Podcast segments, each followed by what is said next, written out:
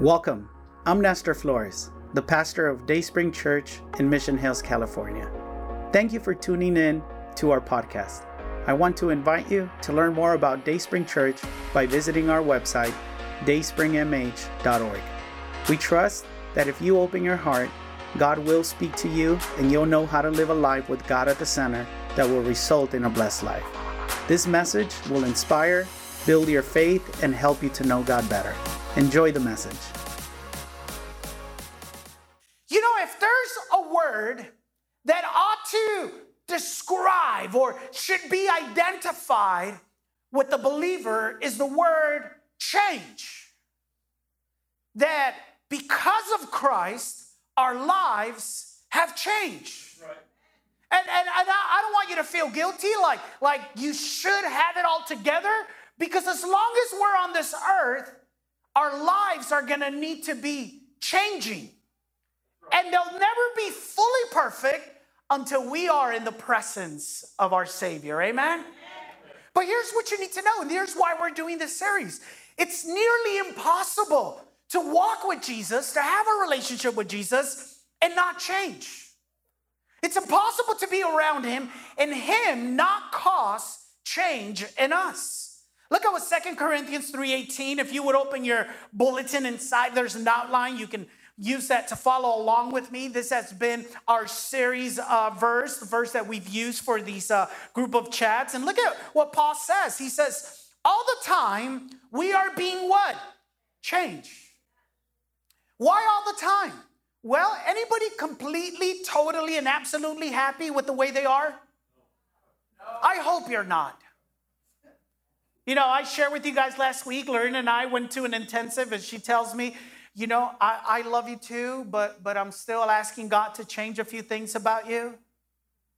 Right? All the time we are being changed to look like who? Like him. With more and more of his shining greatness, this change comes from the Lord. Now, it, it's, it's a little tragic that, that, that sometimes we learn how to live the Christian life without really living the Christian life. I don't know if you got that, but I'm gonna say it again in case you wanna tweet it later. It's interesting that sometimes we learn to live the Christian life without actually living the Christian life. What do you mean, Pastor? Well, you can come to church, you can sing, you can raise your hands, you can give, you can serve, you can take notes, you can say amen, but your life remains the same. But your life hasn't really changed. And this shouldn't be so because God wants to truly change us. So we've talked throughout this series how God goes about doing those changes, right? And we said that the environment that He uses is community. That when we're isolated, it's a lot easier to stay the way we are. But when we're in community, God uses iron to sharpen iron. And we also said that the reason God wants to change you is so that you can reach your highest potential and so that you can reflect who He is. Last week, we talked about the fact that if you want to change, you need to change how you think. You need to change what you think and how you think about the area that you want to change. And today, I want to talk to you about changing your prison for freedom. We all put ourselves in a prison. And today, God wants to change your prison for freedom. Are you ready? Let's pray. Heavenly Father, we thank you for your presence in this place. As we go into your word, we don't want to be entertained. We don't want to be made feel good, Lord. What we want most of all is to be transformed. Lord, it would be ironic that we would be talking about change and that your word would not bring any change into our lives. I pray that the sweet presence of your spirit that is in this place would take the word that we're going to look at today and make it real in our lives. Father, I know that today's message will be difficult for some. And I pray that as Lord, maybe emotions are touched, maybe a past, a part of their history is past, that they would sense your loving arms around them, embracing them feeling safe. I pray this in Jesus' name. Amen. Amen. Most of you guys are familiar with Pastor Ruben, and if you're not, you'll meet him in a couple of weeks. But uh, Pastor Ruben and I met, met in Bible school. He was my professor for a few classes, and uh, you know, he was a, and he still is a Cowboys fan. And at that time, we, we joked around a lot about uh, football, and, and we took a liking to one another. And to be honest with you, I think he took a liking to me. And, and I remember that a few times after class, uh, we would stay after class and we would chat. And during those conversations, he would mentor me a lot. I looked up to him because uh, he's a man that's full of wisdom. He's made good choices. He's a good husband. He's a good father. He's an excellent preacher. He's an amazing teacher. And I really looked up to him. And those times that we spent together after class were moments that I treasure because I felt that he genuinely loved me and wanted the best for me. I'll never forget in one occasion where he challenged me to make sure that I never ended up behind bars because of my legal situation and some life circumstances, he challenged me to take the hard road, not the easy one, to take the hard road to avoid ending up in prison.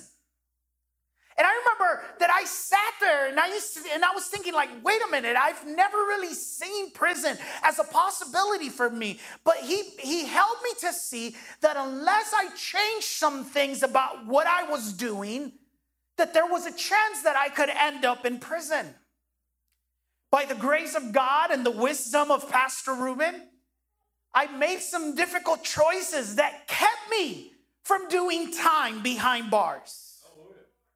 I don't know if you know this, but ironically, the United States, who is called the land of the free, houses the highest prison population per capita.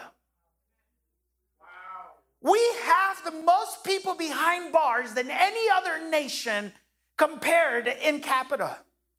Now, if you're in this room and you've done time behind prison, please do not feel condemned. Please do not feel singled out. Please do not feel belittled.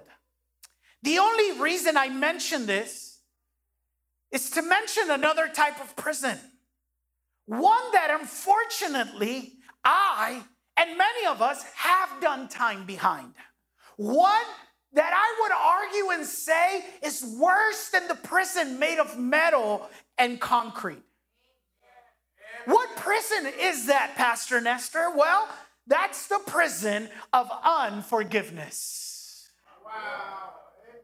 I've never done time behind bars, but I have done time behind the prison of unforgiveness. And I think if you're honest, perhaps you have too. Perhaps that is the prison that is holding you today. It's an invisible prison, but it's still a prison. And see, unforgiveness is a prison because it separates, because it divides, because it breaks relationships, it destroys marriages, it undoes friendships, it divides churches. Look at what Proverbs 17 9 says right there in your outline. He says, The one who forgives an offense seeks what? Love. Love. But whoever repeats a matter, in other words, if you're repeating a matter, it's because you haven't gotten over it, you haven't let it go, you haven't forgiven. So, but whoever repeats a matter, what do they do? They set, separates close friendships. Now, notice that forgiveness cultivates love, while unforgiveness creates a prison. A prison in which we think we put the other person in, but in reality, a prison in which we put ourselves in.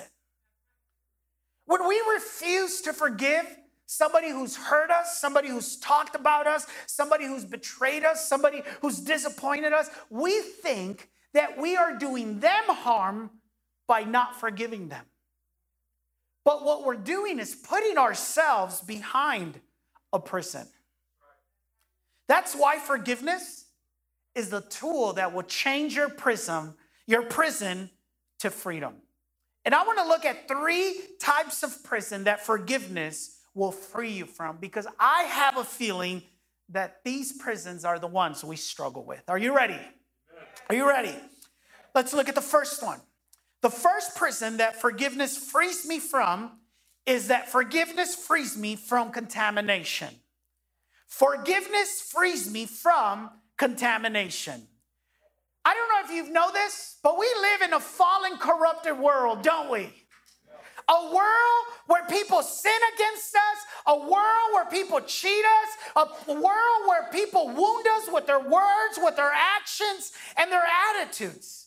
And listen, when we hold on to these things, when we refuse to let go, to forgive these things, unforgiveness contaminates us. Now, you're saying, Pastor, how is it that forgiveness contaminates us? Well, it makes you cynical. It makes you a pessimist. It makes you negative.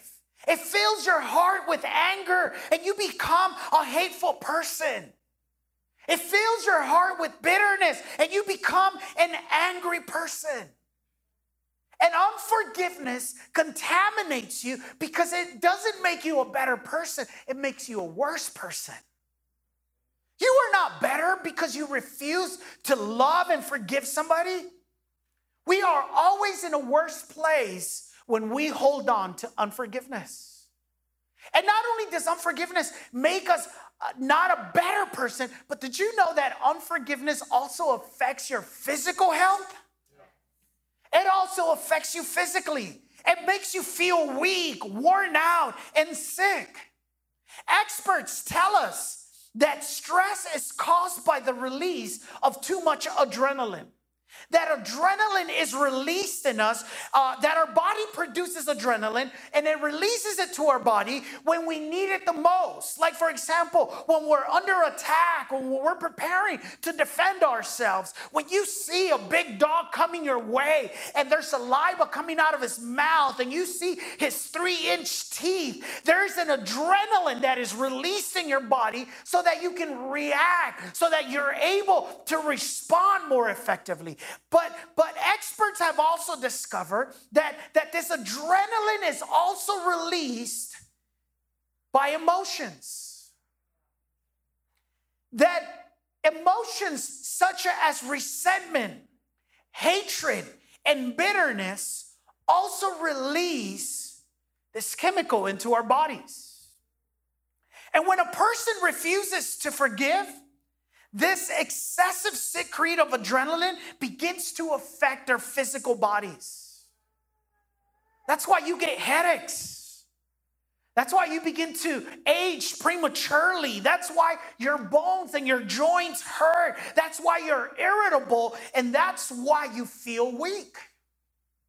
Because of the excessive release of adrenaline in your body.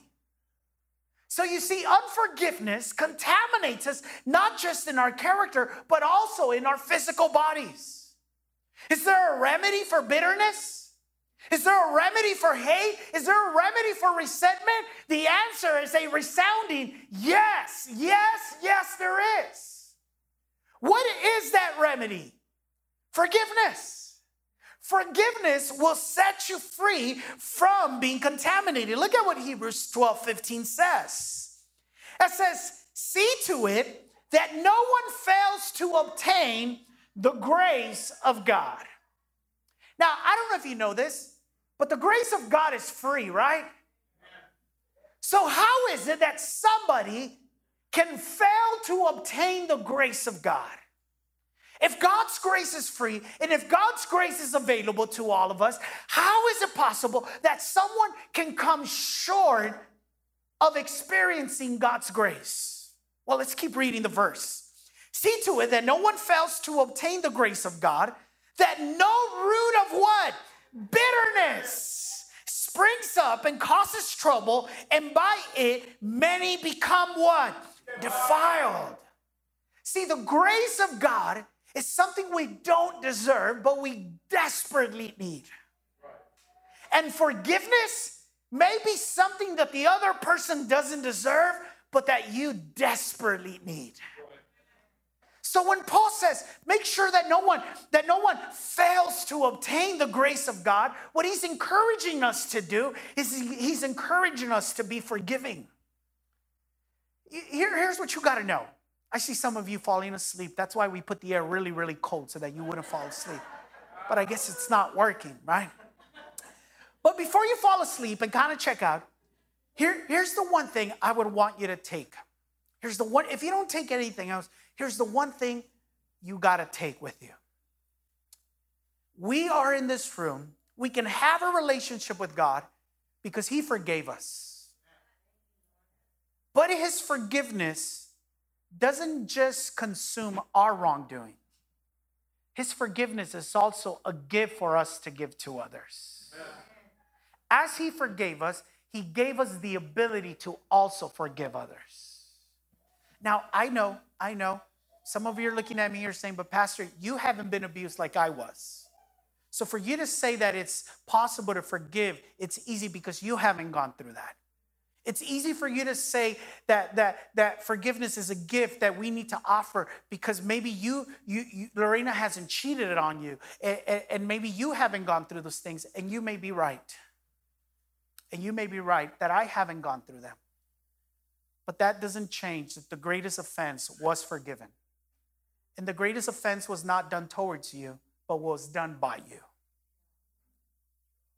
Nobody has offended you like you've offended God, and yet He forgave you and loved you. Amen? So, God forgives us, but He also gives us the ability to forgive because forgiveness will free you from becoming a bitter, angry, resentful, ugly person. And it'll also make you a little bit healthier. Yeah. Amen?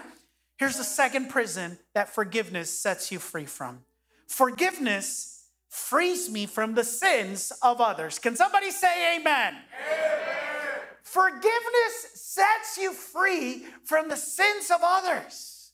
Listen, people are going to hurt you. Have you realized that? Yeah. And who are the ones that hurt us the most? The people that say they love us the most right? People are going to hurt us. Jesus said that it was impossible that no offense would come our way. We're going to get offended. People are going to hurt us. People are going to say nasty things about us. People are going to take advantage of us. And listen, the way you deal with the way what people do to you will impact your life. And the way that we can set ourselves free from the offenses that come our way is by forgiving people of their sins. Here's why. Here's why. If you don't forgive somebody their sins, if you don't forgive, you will become a victim. And you'll live a, a life where you constantly think that you're a victim. And by default, those people will continue to hurt you.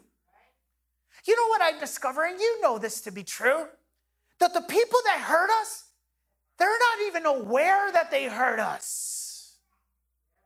They're not. They're at the Dodger game celebrating, and you're at home miserable. They're out there in Vegas.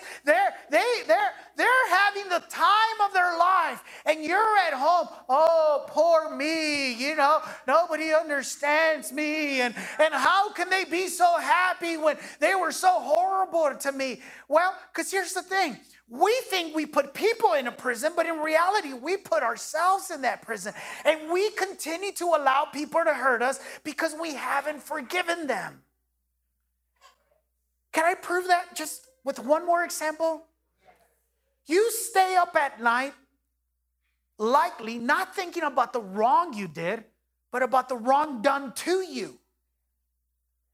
Right? Most of the time we're not in bed like oh you know i shouldn't call lorena that. I shouldn't i shouldn't have screamed at my kid. Like no.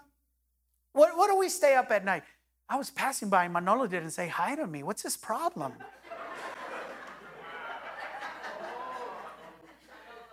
you know i went to church i went to church and all the young cool people went out to eat and they didn't invite me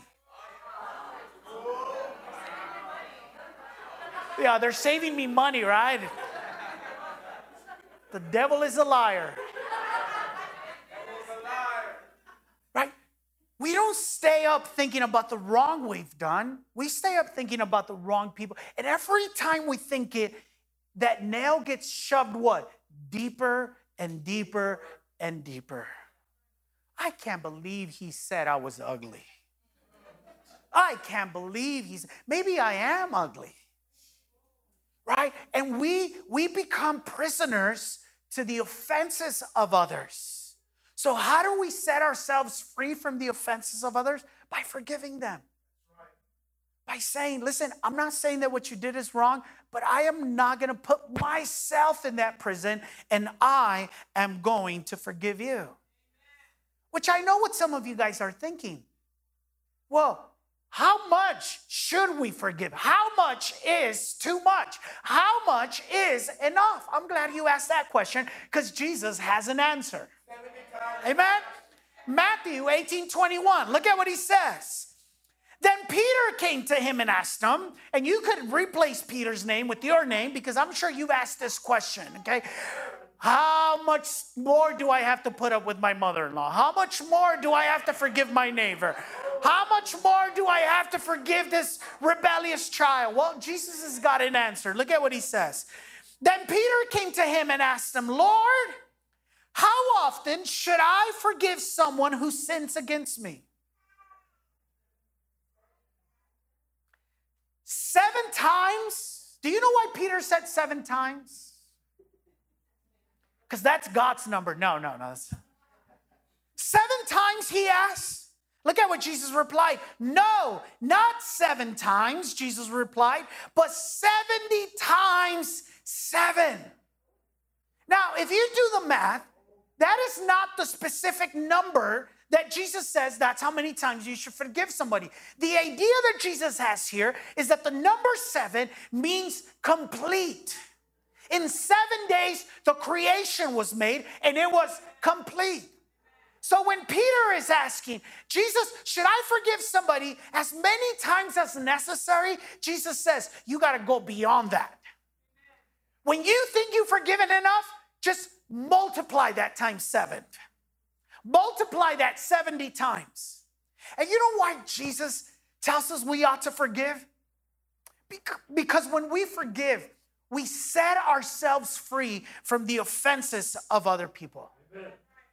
Some of you, you can go to certain places because you think the other person is there. But the reason you can't go to other places is because you've told yourself you can't go to those places.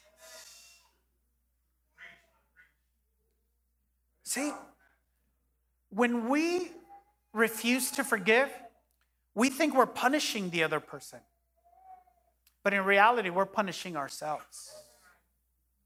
And forgiveness, it's God's gift to you to set you free. Here's the third prison. Would you fill this out in your outline?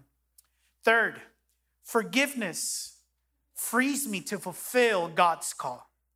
Forgiveness frees me to fulfill God's call. I, have told you this before. Christians should be the most forgiving people in the world because we are the most forgiven people in the world.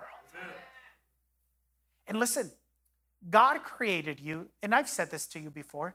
God created you on purpose and with a purpose. There's something that God wants you to fulfill this on this earth. There is a calling upon your life. But when we refuse to forgive, Unforgiveness can hinder the calling of God in our life. Not that He hasn't called us, but our ability to be able to execute it. When you hold on to unforgiveness, it's going to limit how you can fulfill the calling upon your life. Let me give you an example. Look at 2 Timothy 4:14 through 17. Look at what it says. It says, Alexander the coppersmith, this is Peter speaking. Alexander the coppersmith did me much harm, but the Lord will judge him for what he has done. Be, be careful of him, for he fought against everything we said. The first time I was brought before the judge, no one came with me. Look at what Paul is saying here. He's saying there was a guy that impeded me. This guy probably tried to kill me. This guy tried to get people against me. This, this guy tried to discredit the message that I was giving. He says, Look at what this guy did. Not just that, but look at the other thing he says. The first time I came to the judge, nobody was with me. Now, now, stop for a second because you have to know the story, the context to understand how important this is. This is Paul. The guy that has given his life not just to share the gospel, but to love people, to guide people, to, to edify people. This is Paul who has poured his life. This is Paul that when he came to towns, he didn't take from people, he was a blessing to people. Here's a guy who has given his life for others, and when he goes to court, nobody's there. Ever felt like that? Like, man, I've done so much for others, and in my time of need, nobody was there. That's Paul right there. But look at his words. Look at what he says next. He says, Everyone abandoned me. But look at what he says may it not be counted against them. In those words, Paul says, But I forgive them. Alexander did me much harm. People ran out on me, people forgot about me, people abandoned me, but I do not hold it out against them. Look at what he says. But the Lord stood with me and gave me the strength so that I might preach the good news in its entirety for all the Gentiles to hear, and he rescued me from certain death. Amen. Hallelujah. One of the saddest things that I hear is when Christians can't evangelize their loved ones because there's a feud or an argument or something between them. Because we are called to be the light and salt of this world. And when we refuse to forgive, we put up a wall between us and those that we are called to share the gospel with. Mimi shared about Joseph. Joseph is one of my favorite Bible characters. And the reason I love Joseph is because he illustrates that God can change your life and my life overnight. It was overnight that he went from a prison to, to, to the palace. And if you're familiar with Joseph's story, you know that his brothers were jealous of him simply because he had a really cool coat on. They hated him because he dressed nice, right? And not only did they hate him, but they tried to kill him. And when they couldn't kill them, when they weren't when they weren't able to do that, what did they do? They sold them into slavery. I know some of you got some mean brothers, but I could probably go out on a limb and say that none of them have done something like that. I don't know that any of them have tried to poison you. I don't know that any of them have tried to sell body parts in the black market, you know. But this was Joseph. They did this to him. And because of his brothers, he ended up in prison. When he finally comes into the palace, I love the words that he tells his brothers when they finally have that encounter. His brothers were concerned that because Joseph was in power, that once their father died, that he would take revenge. So they went out and they told him, Joseph, we're, we're, we're concerned. And I love the words. And you can't say these words with unforgiveness in your heart. He said, You meant it for evil, but God meant it for good. See, many of us, we can't say that because we're holding on to unforgiveness. We're still reliving what they did, what they said, what they didn't do, the way they treated us, the way they've been. And if you hold on to unforgiveness, it will stop the flow of God's grace upon your life and it will hinder your ability to fulfill your calling. Can you imagine? And we were talking about this in our leadership team last week. Can you imagine if I failed to forgive Lorena and I held her offenses against me and I treated her harshly and I was horrible to her and I and I held back my affection from her but then I came to church and prayed and loved on people can you imagine the hypocrisy? Well, what does that say of us as children of God who are called to be light, who are called to be the love, who are called to be the arms, the feet of Jesus. And we can't be those things because, eh, you know, I went to a party and they did me wrong. God wants to change our prisons for freedom. And the way we do that is by being willing to forgive.